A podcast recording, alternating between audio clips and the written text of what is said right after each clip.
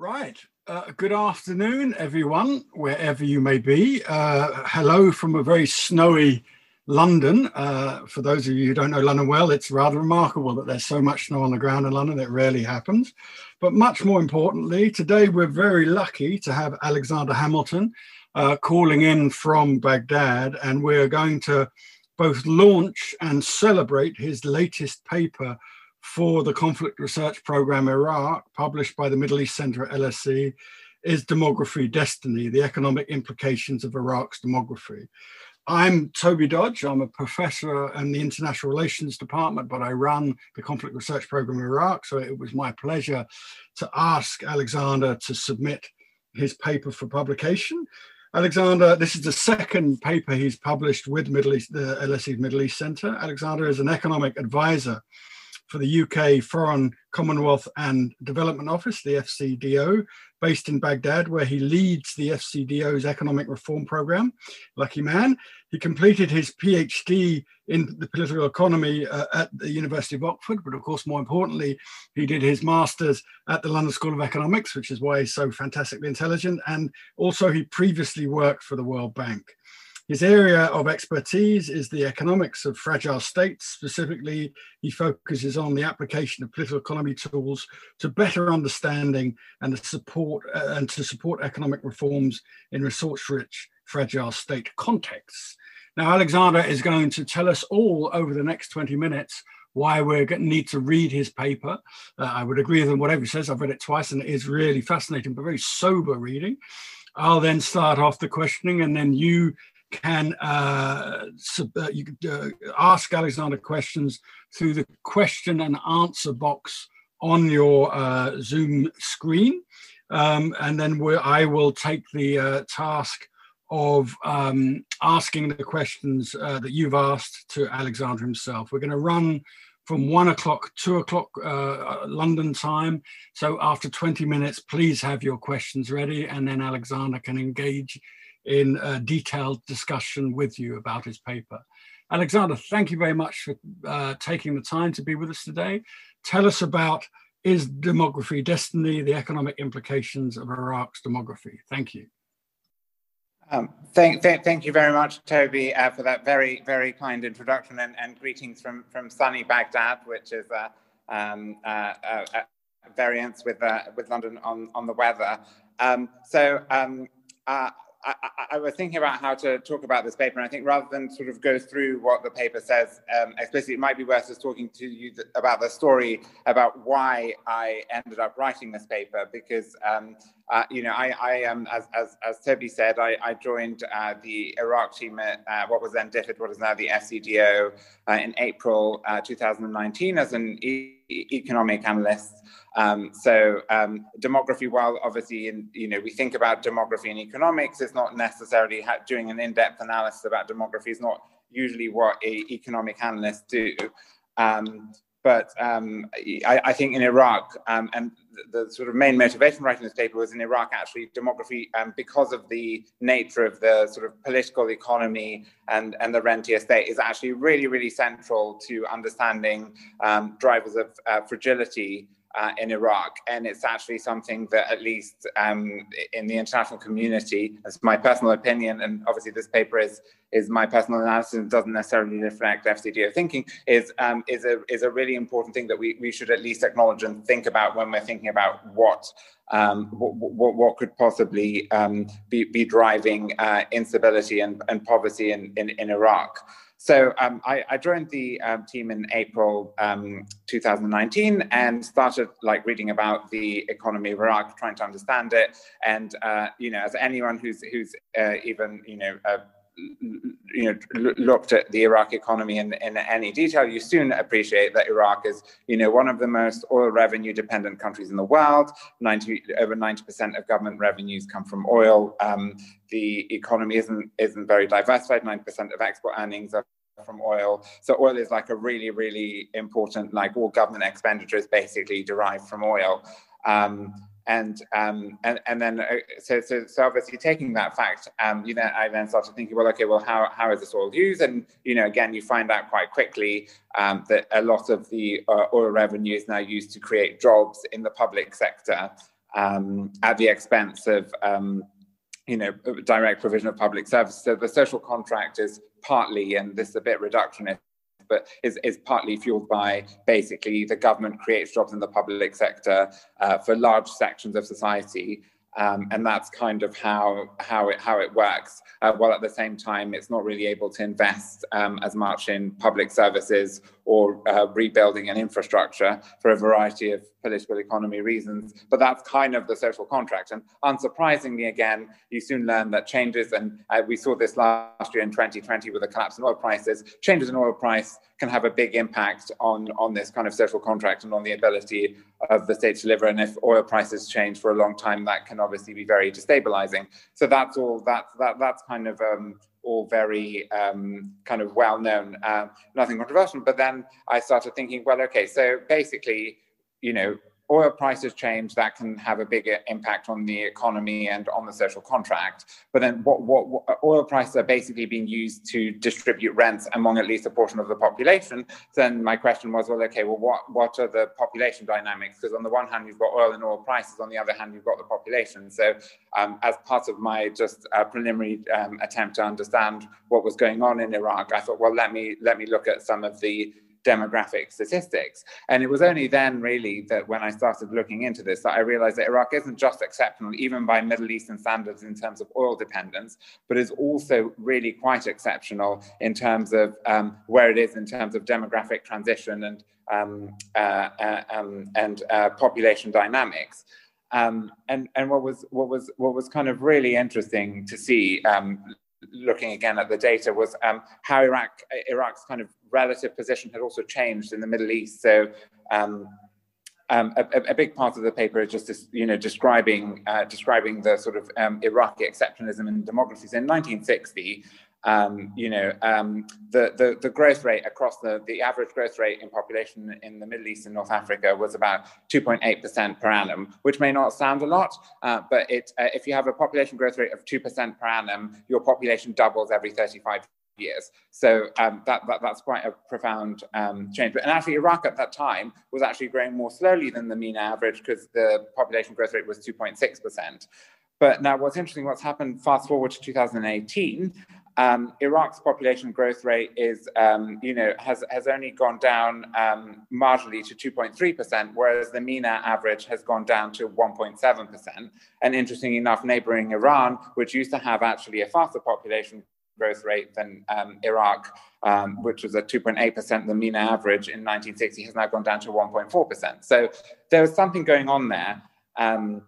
And our population growth rate is, is determined uh, by you know deaths, births, and migration. So I thought, okay, well, this is interesting. I'll, I'll dig uh, a, a, little more deeply into this. And, and most of the population change in MENA is, is, is, is, is primarily driven by changes in, in birth. So um, and one of the sort of metrics that we use to understand this is fertility rate, which is looking at the expected number of children a, a woman who uh, lives through her reproductive years uh, will have. And um, just like in, with the population growth rate, the sort of Iraqi exceptionalism um, was really prominent there as well. So um, just, just to, to, to, rain down some more figures on you, in 1960, your average woman in the Middle East could expect to have seven children uh, in her lifetime, assuming she lived uh, through her reproductive years. And in Iraq, that was 6.2 um, which again was below both um, the MENA average and uh, the average in Iran, um, which was um, two, um, uh, 6.9. Now, fast forward to 2016, which is the last year we have comparative data, and the uh, MENA average has gone down to 2.8 children per woman, and in Iran, it's actually gone all the way down to 1.8 um, children per woman, which is actually below the high income. In, in a high income context where we've got low infant mortality, you need about 2.1 children per woman for the population to stay stable in the absence of migration. Um, so Iran's actually below that level and is actually, um, I mean, just for the sake of comparison, below the, what the UK's uh, fertility rate was at 1.9. Iraq, on the other hand, the, populate, the fertility rate has gone down, but it's still much, much higher than now the MENA average at 3.7 and is in fact closer to the um, average fertility rate that you'd expect to see in sub-Saharan Africa, um, which is um, uh, 4.3. So Iraq has become this very exceptional outlier.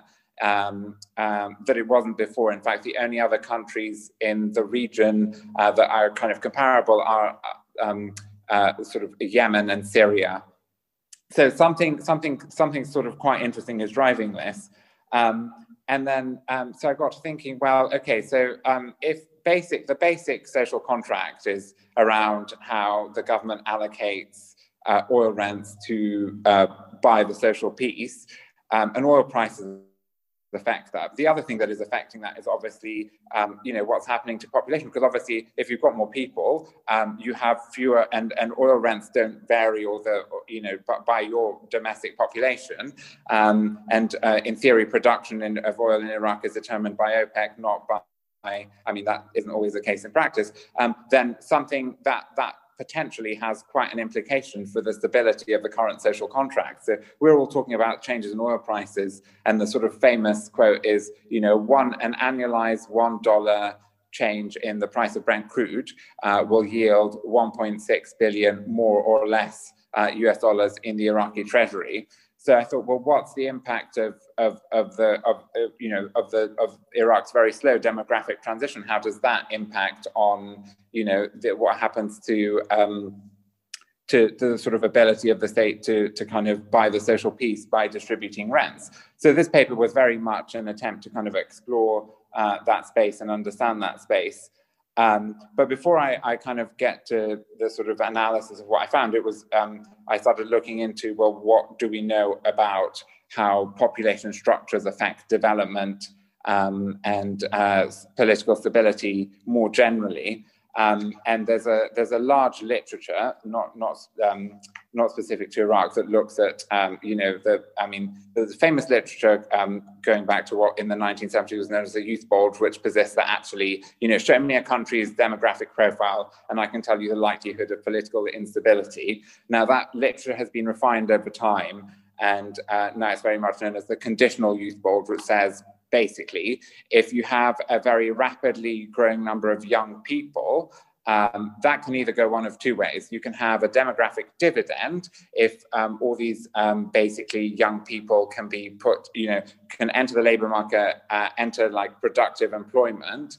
Um, then actually you can have a very, um, a very, you know, in, in East Asia in the 1950s, what basically happened, one of the big drivers of the East Asian economic miracles, you had lots of young people entering the labor market. Um, you did have a falling birth rate, so there were fewer young dependents, and you didn't yet have lots of old, uh, older dependents. So you had lots of people who were, you know, basically able to contribute economically. You had a big um, uh, growth in sort of export-led, labor-intensive industries, and that was one of the main reasons that propelled the East Asian economic miracle. But in order to, to sort of now Iraq's Iraq's dependency ratio, although it's going through a much slower demographic transition than the rest of the MENA region, it is going through. It is starting this. Um, you are seeing a fall in in the in the fertility rate, so you're seeing proportionally more people in the working age population. However, in order to get the sort of sweet demographic dividend, you need these young people entering the labor market, and Iraq has about 300,000 young people entering the labor market every year to have like job opportunities and prospects. If you don't have those, then this kind of um, population um, uh, um, momentum can actually prove to be very destabilizing. Um, and unsurprisingly, Iraq, um, you know, has one of the more challenging uh, environments. I mean, in uh, 2019, you know, it came out uh, as 171st out of um, 190 uh, in the World Bank's doing business in There isn't really a large labor intensive formal economy outside the state sector, which is funded by oil rents, which are, um, you know, not necessarily not becoming more sustainable as the population uh, grows. So um, you've got this, um, you know, you've got this ever increasing um, proportion of young people who have very few um, prospects in the formal economy, uh, who are under pressure to provide for their increasingly large households, and um, that's that's you know that that's likely that's that that's likely something that we need to consider, especially uh, when you've got such a large proportion of the international community worrying about stabilizing Iraq. Uh, I mean, the the international community has spent literally billions of dollars especially since the territorial defeat of Daesh, to try and stabilize Iraq and support the sort of security apparatus. But we know from this literature that actually you know, the sort of uh, unmanaged demographic change is, is one of the better predictors of instability. And so from that sort of analysis, I thinking, well, what, you know, what, this is obviously something we need to think about if we, if we um, care about um, stability and development uh, in, in Iraq. Um, so off the back of that, I um, uh, in, in, this paper, what I did was I took the, the UN helpfully provides um, uh, population projections. So it has a sort of median, low, and high realistic population projections. And the IMF also helpfully has um, projections about um, oil prices and economic growth. So I thought, well, let's let's look at let's let's play around as economists like to do with a toy model where we look at what happens to um, you know given the IMF projections on oil prices and production in Iraq. Let's see what happens to the sort of per capita oil expenditures if we shift from the sort of median population projection to the high population projection, which is, is not the, the difference between those two projections is not much. It's only about 320,000 people uh, between 2020 and 2024. Although, um, you know, in both cases, the population of Iraq increases by uh, over 4 million. So you still, um, so uh, in the sort of high population projection, the population is 44.5 million people by 2024. And in the median, it's it's 44.18 million. So it's only a, a, minor variation, but I thought, well, that's let's just let's just look, let's just see what happens. And um, basically, what um, what that leads to is switching from those two is a, a fall in per capita um, oil revenue expenditure of the government of 0.72%, which sounds like a really small, it's like it's less than 1%. Um, but again, the, the compound effect of that is, is quite substantial. So another way of thinking about it that might help um, uh, appreciate the sort of magnitude of what this this kind of um, even this very minor demographic shift has is if if the whole of that um, adjustment on uh, on on uh, of population on kind of oil revenue expenditure was uh, fell on one sector um, and all the sort of um, spending in Iraq stayed the same as a percent of GDP, it would be equivalent to 7% of, um, um, of um, spending on the health budget, 9% of defense, or 17% of Iraq's ODA. So, um, and again, obviously, in reality, it wouldn't all fall on just one sector, but it, just to give you an example of how big the magnitudes are. So, that would be about 2.6 um, billion dollars worth of less expenditure in real terms or in per capita terms. So it's kind of like we always talk about. We say, well, if oil prices go down by a dollar, that's one, you know, 1.6 billion um, uh, less in revenues. So this is this is this is the equivalent, for example, of, of just under basically, you know, one and a half um, dollars fall in the oil price that is permanent. Um, so given a certain oil price, this is this is so this is kind of like what what this um, dynamic is doing that we really don't necessarily talk about is it's kind of undercutting the social contract, regardless of the oil price, that we just don't seem to have engaged with much. So um, the, the reason I felt I really wanted to write this paper was partly to just kind of say, well, if we're saying that this is, you know, oil rents are really important for the political model, it's not just oil rents, it's also what's happening with people. And it was, you know, it's it's it's kind of really bringing to the fore that this is this is like an, a neglected element of, of this essential um, uh, puzzle. Um, and then the, the paper does also um, do a little bit of um, analysis using a panel data set to look at what would happen, because obviously there's the accounting element of saying, well, you know, if you get minor changes in population, what happens to oil oil rents basically per capita. But then there's also, um, again, going back to the literature on economic growth, that uh, if a country is transitioning um, uh, through the demographic transition, it can take a, you know, it, it, it's likely to facilitate economic growth in and of itself. And if you look at MENA countries, basically the panel data that shows that, um, it, you know, as you get demographic transition in MENA, one unit sort of decrease in the dependency ratio, uh, so a faster basically transition um, yields uh, in, in year one yields a, a, higher per capita income in year two. And when you interact a faster demographic transition with a more favorable business environment, um, you get an even bigger effect.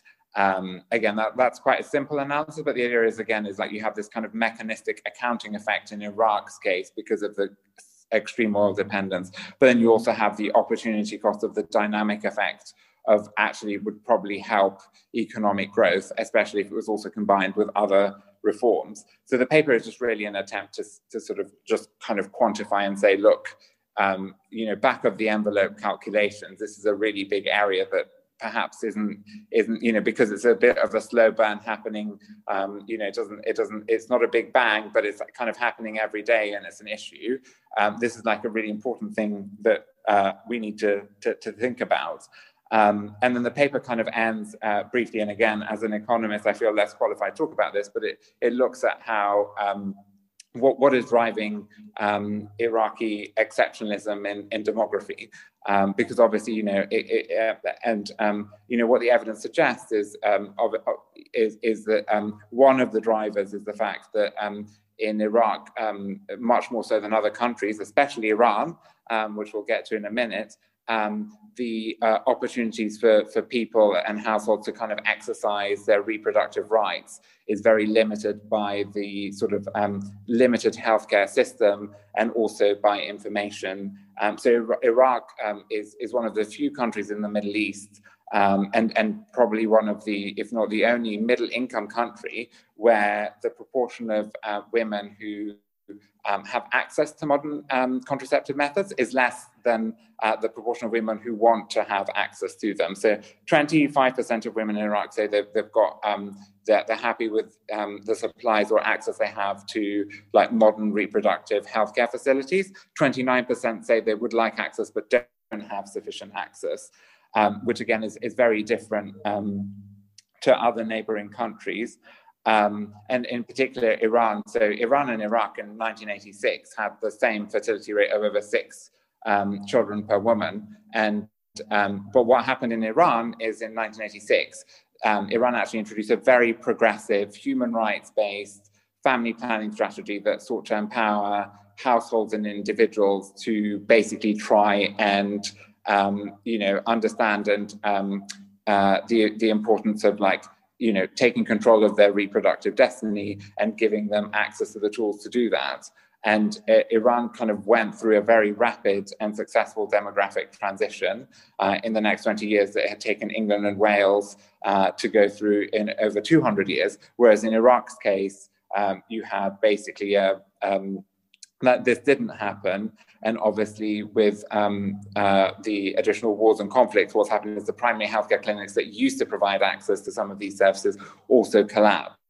So you had a worsening access uh, to facilities. And so that's one of the reasons why Iraq has become uh, quite so exceptional, especially for a middle income country in this context. Now, um, fortunately, the, um, the, the, the, government of Iraq does kind of recognize that actually empowering people uh, to take control of their reproductive destinies is important and has recently launched the uh, birth spacing and family planning strategy um, from 2021 to 2025, which, you know, on paper is, you know, is um, is setting out all the right principles around having a voluntary, um, empowering, uh, progressive family planning strategy. But as those of us who work in Europe know, obviously there are lots of challenges around implementation. Um, so there are things we can do, and we also know that um, supporting um, reproductive rights uh, generally, not just in Iraq's case, is one of the most uh, cost-effective things to do. Uh, there's a famous um, paper that shows that you know one dollar spent on supporting uh, reproductive rights can yield up to 120 dollars returns in um, social, environmental, and economic benefits. In Iraq's case, because of the extreme oil dependence, that I would suggest is probably higher because again, um, if you know um, the sort of if oil rents uh, fall quite rapidly, you could have political instability uh, to boot. Um, so um, it was so the paper is basically just a very sort of exploratory discussion of um, how uh, what why this is important, why Iraq has somewhat become somewhat of an outlier in the Middle East, and um, you know some of the ways in which you know, um, you know, th- th- th- things can be uh, improved. Um, I will stop there. I think I've gone over time a, a little bit, so forgive me, uh, Toby. I'm happy to take uh, any questions. Excellent. I think that was a, fascinating summary of a very rich and fascinating paper. So thank you very much, Alexander. I didn't think you did go over time actually because I burbled on a bit at the beginning. So uh, there's a series of questions. Thank you. We, we have uh, three already. So please uh, do um, uh, ask some more questions as well while I, I gather my thoughts.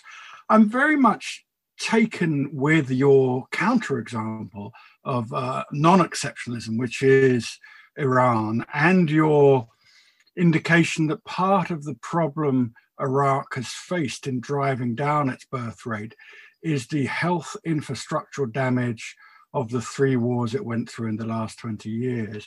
So I suppose, is this an, is this an example of lack of infrastructural capacity in the Iraqi government?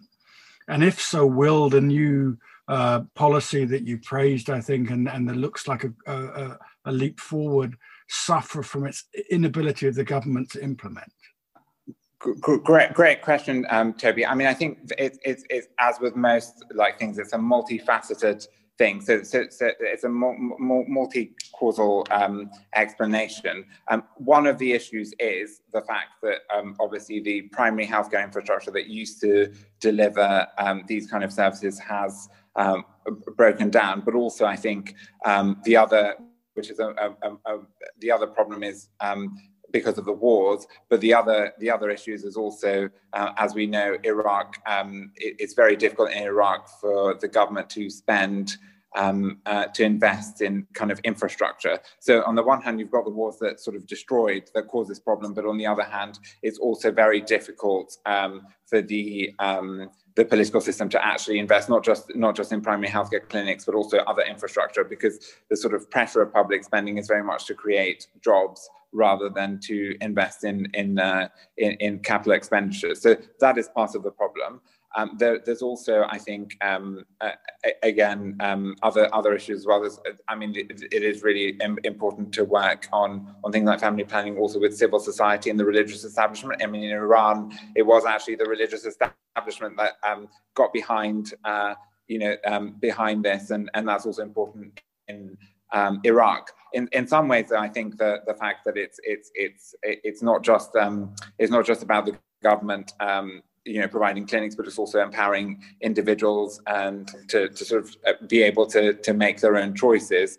is the fact that also it means that in the solution given that the the government has created a space and said you know this is important we want to you know we, we have a policy that is uh, you know trying to support reproductive rights among the population is that it does mean that it's possible to also work with civil society to um, you know to, to, give people information and um, to empower them. So that also means that um, it's not just dependent on kind of the government system although obviously getting primary healthcare clinics not just for for, for reproductive rights but for many uh, other health benefits would be would be really really beneficial just, Sorry, that was very long-winded. No, that was superb. I, I just want to draw out some of the negative connotations of, of your report because I think they're there and very stark. And I was ruminating when you were talking about the social contract with public sector jobs and the ma- in, you have great data from the World Bank in your paper about the massive uh, expansion of the public sector employment, the payroll uh, from 2003 onwards. Now, if we think that has stopped with the financial crisis that Iraq is cur- currently going through because of COVID and low oil price and the, the, the, the budget crisis, I wonder if there is then going to be two social contracts based around demography. So it strikes me that if you were hired during the the the the, the rich years of, of expanding uh, public payrolls, you will now be almost certainly in your middle ages, and one would hope you would hold on to your your quite comfortable government job, whereas with each wave of, of young people coming onto the job market because of this demographic bulge, they, they have little or no hope of gaining government employment. So you'll have may, possibly an overemployed but underworked uh, state sector uh, population of a certain age, but then an overworked but underemployed uh, a group of young people. It, it, do you see evidence of that? I wonder if you have any data about the average age or the demographic makeup of, of the state sector.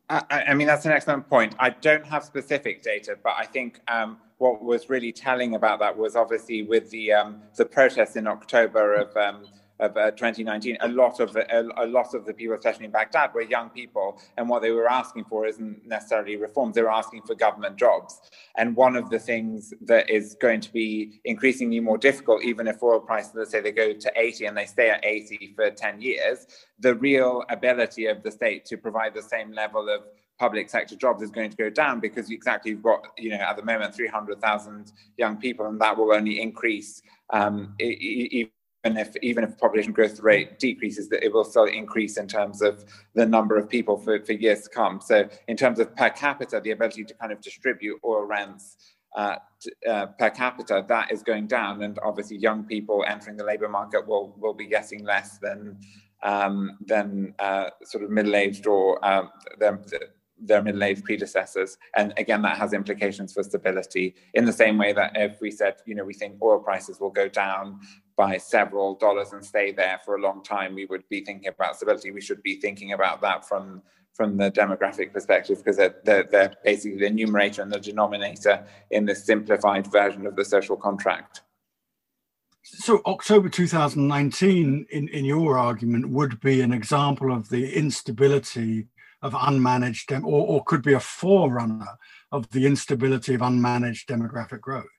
Uh, yeah, I mean, again, if you look at if you look at the, the like who was out protesting, it wasn't mostly middle-aged um, public sector workers. It was young people who felt, on on the whole, again, obviously not the only reason, but there were a, lot, a, a, a, a large portion of them felt that you know they wanted jobs, they wanted a future, and they didn't have one. Um, I mean, it's it's a really intuitive story, really. If you if you think, you know, I mean, if you look at the Iraqi labor market, you've got you know the public sector you've got a, a, a small formal sector that is concentrated in um, you know in uh, the petroleum sector which is capital intensive not labor intensive so not many jobs there. And you've got a large informal sector um, and you've got you know at the moment about 300,000 young people entering the labor market. What what prospects do most of those people have an excellent answer. And I think I'll go to the, the excellent questions we've got coming in. But I think, again, if you look at the, mass, the demographic data on the mass demonstrations in 2015, they were indeed populated by larger, better educated, uh, older people. And, and the, the, the, great change from 2015 to 2019, which might explain why the 2019 demonstrations lasted longer, is you had more young people with a lot less employment and a lot less to lose. But on that that question, I'll now go on that point. I'll now go to to the questions our excellent audience have asked. So the first question I received is: Have you found any strong correlation between the oil price fluctuations and population growth rates question mark based on the development literature assuming strong correlation between poverty and high population growth rates do you think that any oil price reduction, uh, which certainly increased poverty in Iraq, will then lead to uh, a population growth? So, in a way, uh, to ad lib on that question, we might get into a vicious circle where greater unemployment, greater financial stability could possibly, according to, to the supposition behind this question, drive even greater population rate growth. Uh, yeah, so that's an excellent question. I mean, generally speaking, oil prices are, are kind of invariant to like Iraq's population growth because they're set basically production and prices are set by OPEC. So, um, I mean, only very indirectly would they be affected by um, kind of short-term fluctuations in population growth rate. However, we do know that um, uh, you know the it, the um, increase or decreased poverty can affect um, you know um, uh, you know, a, a, a, a childbearing um, in, in different ways, in different contexts. So, in context mostly in high income countries or in countries where people have reproductive rights, a recession or a, will actually cause the, the, the birth rate to fall because people will feel they can't afford to have children, but they have the, the sort of ability to um, to control to control kind of um, to control that outcome. Uh, whereas in contexts where you don't necessarily have those controls, children can be thought of uh, more as a, a you know um, social insurance, or um, you know you don't necessarily have the ability to um, to to to um, to plan to plan pregnancies um, as you'd like. So um, I don't think I, I think in the in the short run or in Iraq's case, it's there isn't a strong kind of like short term link between the two.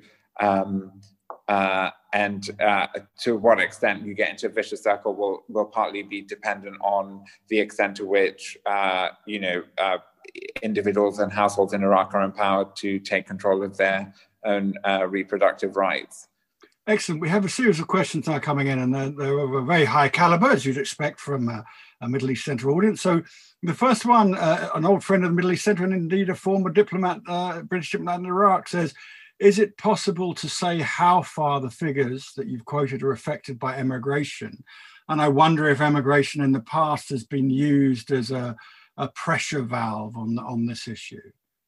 Yeah, so so um, just just to be clear, so in the analysis on, in my sort of back of the envelope analysis, I was just looking at, I mean, the um, the population projections that the the UN makes to assume uh, certain like um, level of net in and out migration. In Iraq's case, uh, out migration, um, uh, and um, but that you, you, you still get a population, uh, quite significant population growth just because the, the, the impact of the birth rate. So you have over 1.2 million births in Iraq. That massively outweighs uh, any uh, fluctuations in, in migration that have occurred uh, over the last few years. So the main driver of um, Iraq's population changes is, is the birth rate rather than there isn't, um, I mean, it'd have to be quite a substantial uh, change in the net migration rate for, for that for, for the sort of um, the effect of let's say net positive migration uh, to um, completely counterbalance what what is what, what is happening with the birth rate. But my calculation was just based on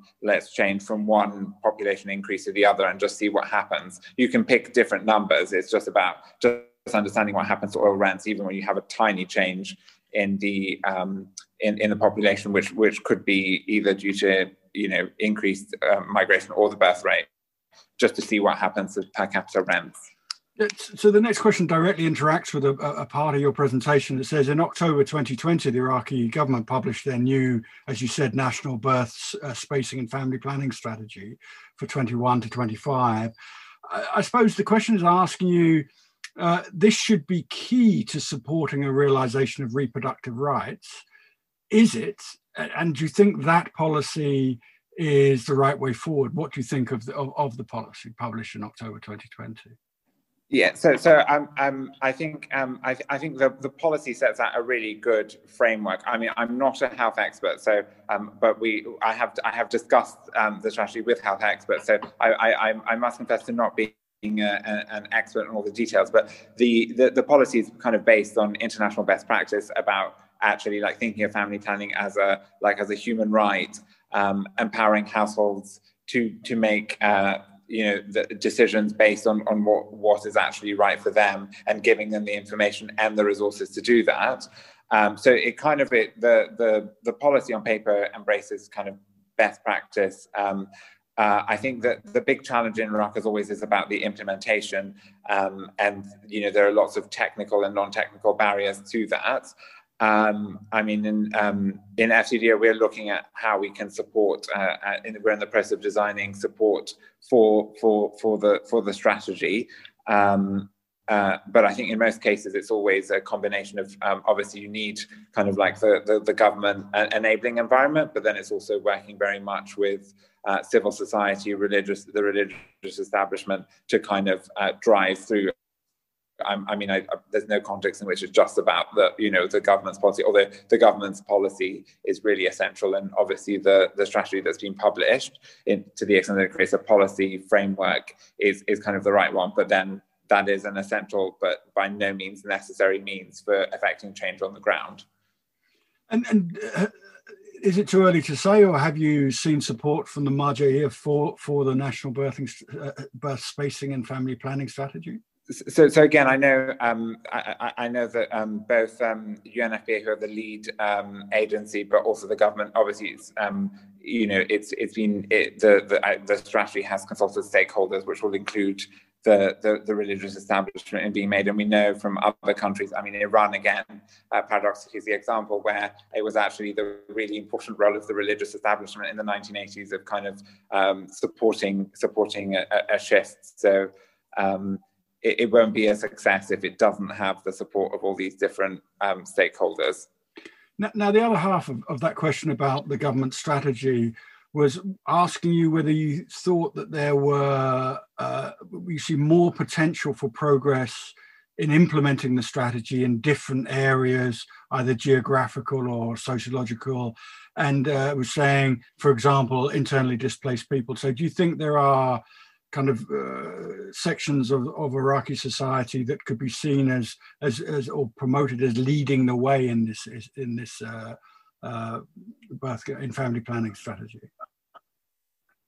Yeah, so, so paradoxically, I think one of the areas um, it, it have, it, where it might actually be easier, um, although this is this is uh, due to sort of uh, perverse reasons, is um, obviously in the camps because one of the big challenges about um, uh, supporting family planning in, in, in Iraq is around the procurement of um, family planning products. Now, um, in camp context, there is a big global uh, UNFPA supplies, which is this big global um, um, mechanism that um, UNFPA, uh, the United Nations Population Fund, has, uh, where you can procure basically countries can procure um, commodities um, at very low unit costs, kind of uh, state of the art that FCDO uh, centrally is a big supporter of.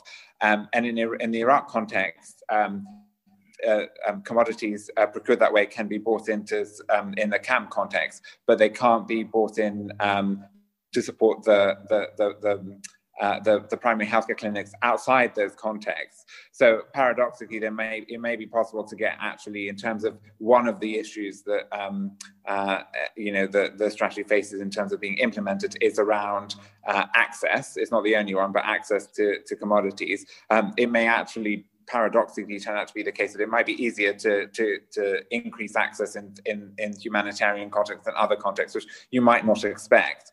Um, obviously, the other um, uh, the other the, the, other context in which um, you obviously have um, uh, you know you can have greater progresses in kind of urban areas. Um, in in reality, most of the women um, uh, who have access to um, commodities are actually able to buy them in pharmacies.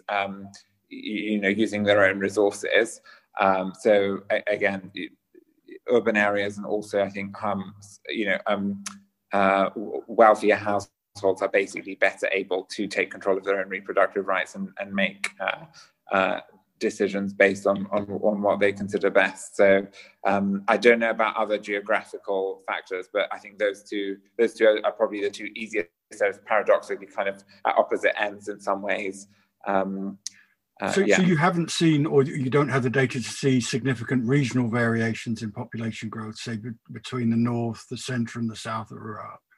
I, I, mean, there may well be. I haven't looked at that. I was just, I, I was, I was just trying to model the sort of average um, uh, economic effect um, um, uh, across the country, um, but I, I haven't looked at. Um, I mean, there may well be uh, variations, but I haven't, I haven't, I haven't explored that uh, in this in this paper. Sure. Another question I ask that, that in other contexts we've seen increasing education of girls leading to dramatic falls in fertility rates.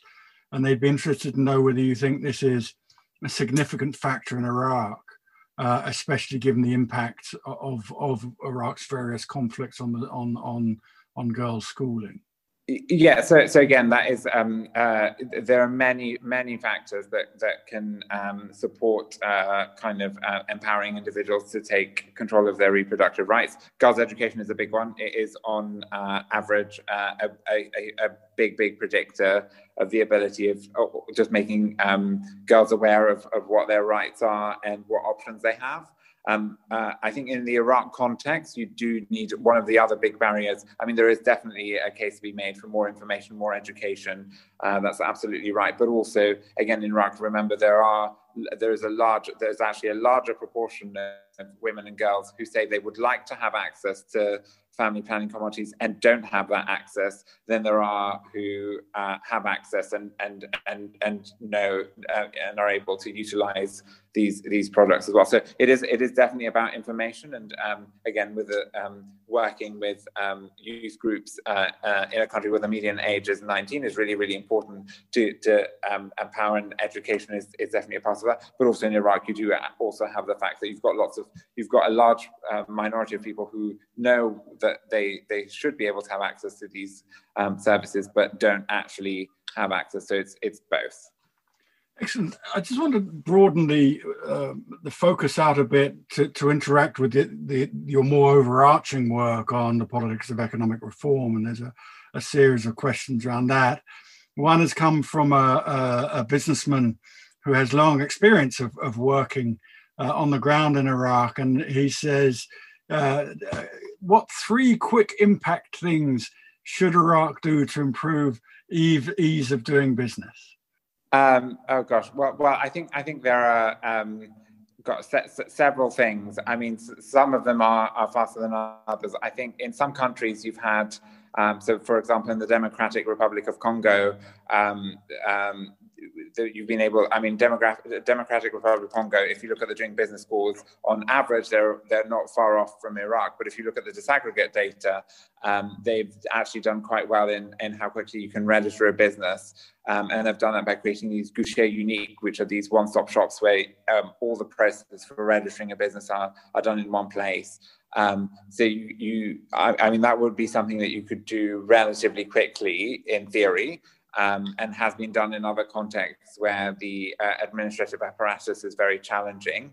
Um, I think also things like other reforms um, that have worked in, in neighboring countries are around um, expanding um, the collateral registry or the um, credit rating um, agency so that people can get credit scores, which would then allow um, firms to gain better access to finance. Because again, that's another, uh, alongside corruption, um, most business surveys show that like actually lack of access to finance is a, is a big issue. And this is perhaps a bit more medium term, but obviously, again, Iraq, one of the, the biggest weaknesses in terms of the business environment is the lack of a core banking system which again is, is again, if you drill down in the um, doing business indi- indicators, you'll see that it, the, the, where Iraq scores most poorly in the sub indicators is actually around access to finance, where it's like, I believe, or I could be wrong about the specific, it's like 186 out of 190, which for a middle income country is extraordinary, but it's due to the fact that you basically have still a paper based banking system and, and, and therefore effectively not a sound core banking system.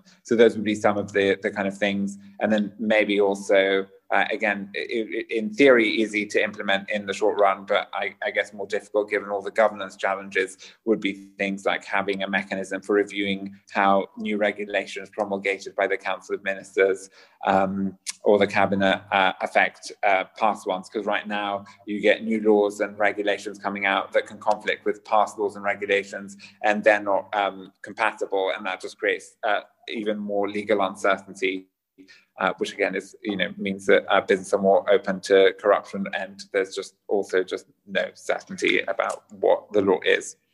A great answer, thanks. And uh, again, we've got a series of, of further questions on on barriers to reform. And here's a question: Is there an appetite in young people in Iraq to take jobs in the private sector, even if it means less job security, or is the preference to to secure a government job, even though it might not be as fulfilling or even financially as rewarding? Yes, I, I, mean, I think it's probably difficult to um, to, to generalize uh, uh, for, for all young people. I mean, I'm sure there are um, uh, you know more risk averse uh, people who who might you know who might prefer um, a public sector job over a private sector job. Um, I think the, the issue about answering that question is it's quite difficult to answer because there aren't in in terms of the formal private sector, there isn't uh, there isn't there aren't a huge number of openings, so it's it's difficult to to kind of gauge how much appetite there is. I mean, we, there are obviously. Um, uh, uh, there's work being done by the World Bank and others. Um, uh, there are incubators in Iraq where you you know you can see that actually there are there's lots of entrepreneurial um, activity that that can happen and is nurtured in Iraq. So I think there, there there's there's definitely lots of people willing and able to work in the private sector and would be able um, and and again if you make the if you're able to support the formalization of the private sector um, uh, also doing things like you know making sure that you know if you work in the private sector you can get social insurance contributions. Um, that would that would also open up and I think make more people willing um, to work there. But right now, most young people basically, if you're really lucky, you can get a job in the public sector, which brings a lot of benefits like a pension um, and uh, sort of the ability to also uh, borrow money, which you can't get in, in the private sector so easily, or, uh, you know, basically the large informal private sector. So it, it, it, they don't really have a much of a much of a choice from which we could we could gauge that. But again, you do see there are incubators uh, in Baghdad where young people do set up their um, their their own companies and um, yeah. So I, I, think just like anywhere if if the conditions were better um, and you had a formal private sector I, I, can't see why lots of people wouldn't wouldn't be much more engaged in much more um, economically productive activities than they are now uh, where they're either trying to get a public sector job or working in the informal private sector Right. So uh, again, I think this this may give you the opportunity to answer the question again in, in a in a in a slightly different way. But this is from a, a charity in, investing and helping to kickstart small businesses in Mosul and on the Nineveh Plain. Um, and the person is is very much agreeing with your observations on the inability of national government to support private sector investment. And given uh, the, the question says the, un, the likely ongoing inability of the government, the Iraqi government to invest, especially in the face of the ongoing financial crisis, how might domestic infrastructure investment in the private sector be encouraged? I, th- I think I got most of that. You broke again. Um, if I if I heard the question right, it was about how domestic uh, investment can stimulate private sector growth. Is yes, that, or, is that or just how you encourage domestic uh, investment in uh, private sector? Yeah, so I mean that's a that's a that's a great question. I, I think there are lots of potential ways. I mean, one way is we've seen in incubators in Baghdad um, it, um, that they've tried to to uh, this isn't really investment, but it's trying to lower the cost of entry into the formal private sector. Is um, they've been able to register businesses um, using the address of the incubator, but using the, the, the desks that different um, companies that are, are, being supported in, um, in, the, in the startup space have. Um, uh, there's also a lot of um, work that the, the World Bank is trying to launch and others uh, around actually bringing angel investors into Iraq to support um, to support businesses. So, I mean, there, there are lots of there are lots of creative ways. I mean, that's that's almost a whole conversation in of itself. But um, there, there are ways, um, also especially with digital um, technologies and digital companies, there are also opportunities uh, to um, also work um, outside and, and, and gain um, for, for Iraqi firms to, to, to work outside of Iraq and gain uh, access to finance that way as well which is, I mean, there are, I think there are a lot of um, a lot of uh, digital citizens of Estonia based in in Baghdad because um, that also allows companies to use things like PayPal uh, and uh, other other infrastructure.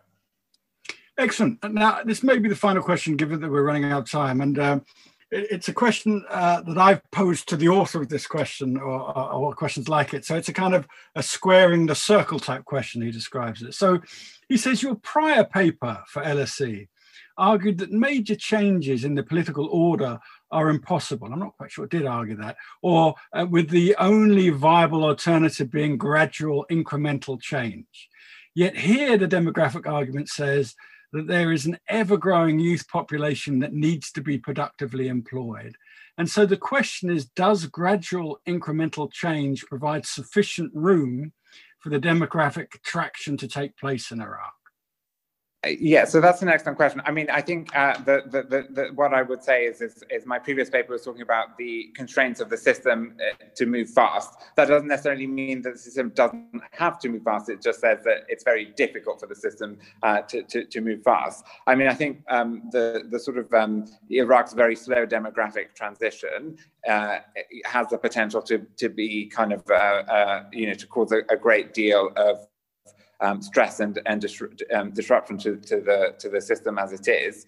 Um, uh, I think that maybe the slight optimistic um, uh, the squaring of the circle is, is while the system may be very slow, um, um, you know, getting demographic transition to work isn't just about the state system, it's also about uh, civil society and these other actors that have proved instrumental in uh, supporting um, reproductive rights. And what we've seen in countries, notably I- I- Iran, which kind of went through a demographic transition that took England and Wales more than 200 years to do in in, in two decades is that you can you can you can uh, you can massively um, support um, reproductive rights because that's actually um, a lot of it is about what households do rather than relying on the state. So, like if you want to change um, economic policy or regulation or build a banking system, you need the state to mobilize and really work through it. With um, with uh, reproductive rights, it's obviously great and really helpful if the state can mobilize fast, but it's also about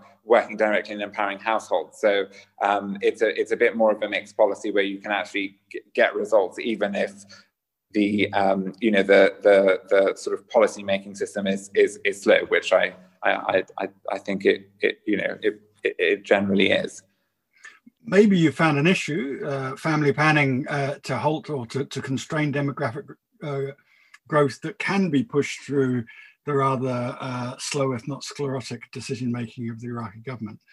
Anyway, from that point of view, with only two minutes left, I think we have uh, three uh, thank yous to give. Firstly, thank you to Alexander uh, for his uh, superb paper that you can now all download free of charge from the Middle East Center website. Secondly, uh, for his, I think, very, very fluid and focused um, summary of the paper, and then also his uh, uh, very generous and I think very detailed uh, and very interactive answering to all your questions, which should lead me on to the second thank you to all the questions that were asked. I think um, even under COVID restrictions, we've got a great audience for this. And as I gaze down the list of people who asked questions and participated, it is a who's who of um, experts on uh, Iraqi economics and uh, foreign investment in Iraq and those advising the big investors. So I thank you for coming. And I think it's now only for me to thank uh, uh Nadine and the Middle East Center events team for pulling this together. I think it's it's it's run it's been run very well, and I think it's it, it's it's opened a window not only on the challenges that Iraq faces, which are, are myriad, but also I think some very straightforward and hopefully implementable uh, ways to meet the demographic challenge through uh, family planning uh, based on, on the empowerment of households and individuals to make their own choices. So thank you very much, Alexander. Uh, I'm very envious of you being in Baghdad, so in, enjoy your time there. And um, we will see you, uh, I'm sure, before too long, and we will notify uh, our audience of our next uh, discussion panel, which will be on Iraq's preparations for the uh, elections currently, uh, if not definitely scheduled for October. Thank you, Alexander. Uh, thank, thank you very much, Toby, and thank you, Nadine, and uh, Middle East Center, and uh, obviously everyone who's uh, come and listened to my to my ramblings about demography in Iraq. Um, yeah, thank you, thank you so much.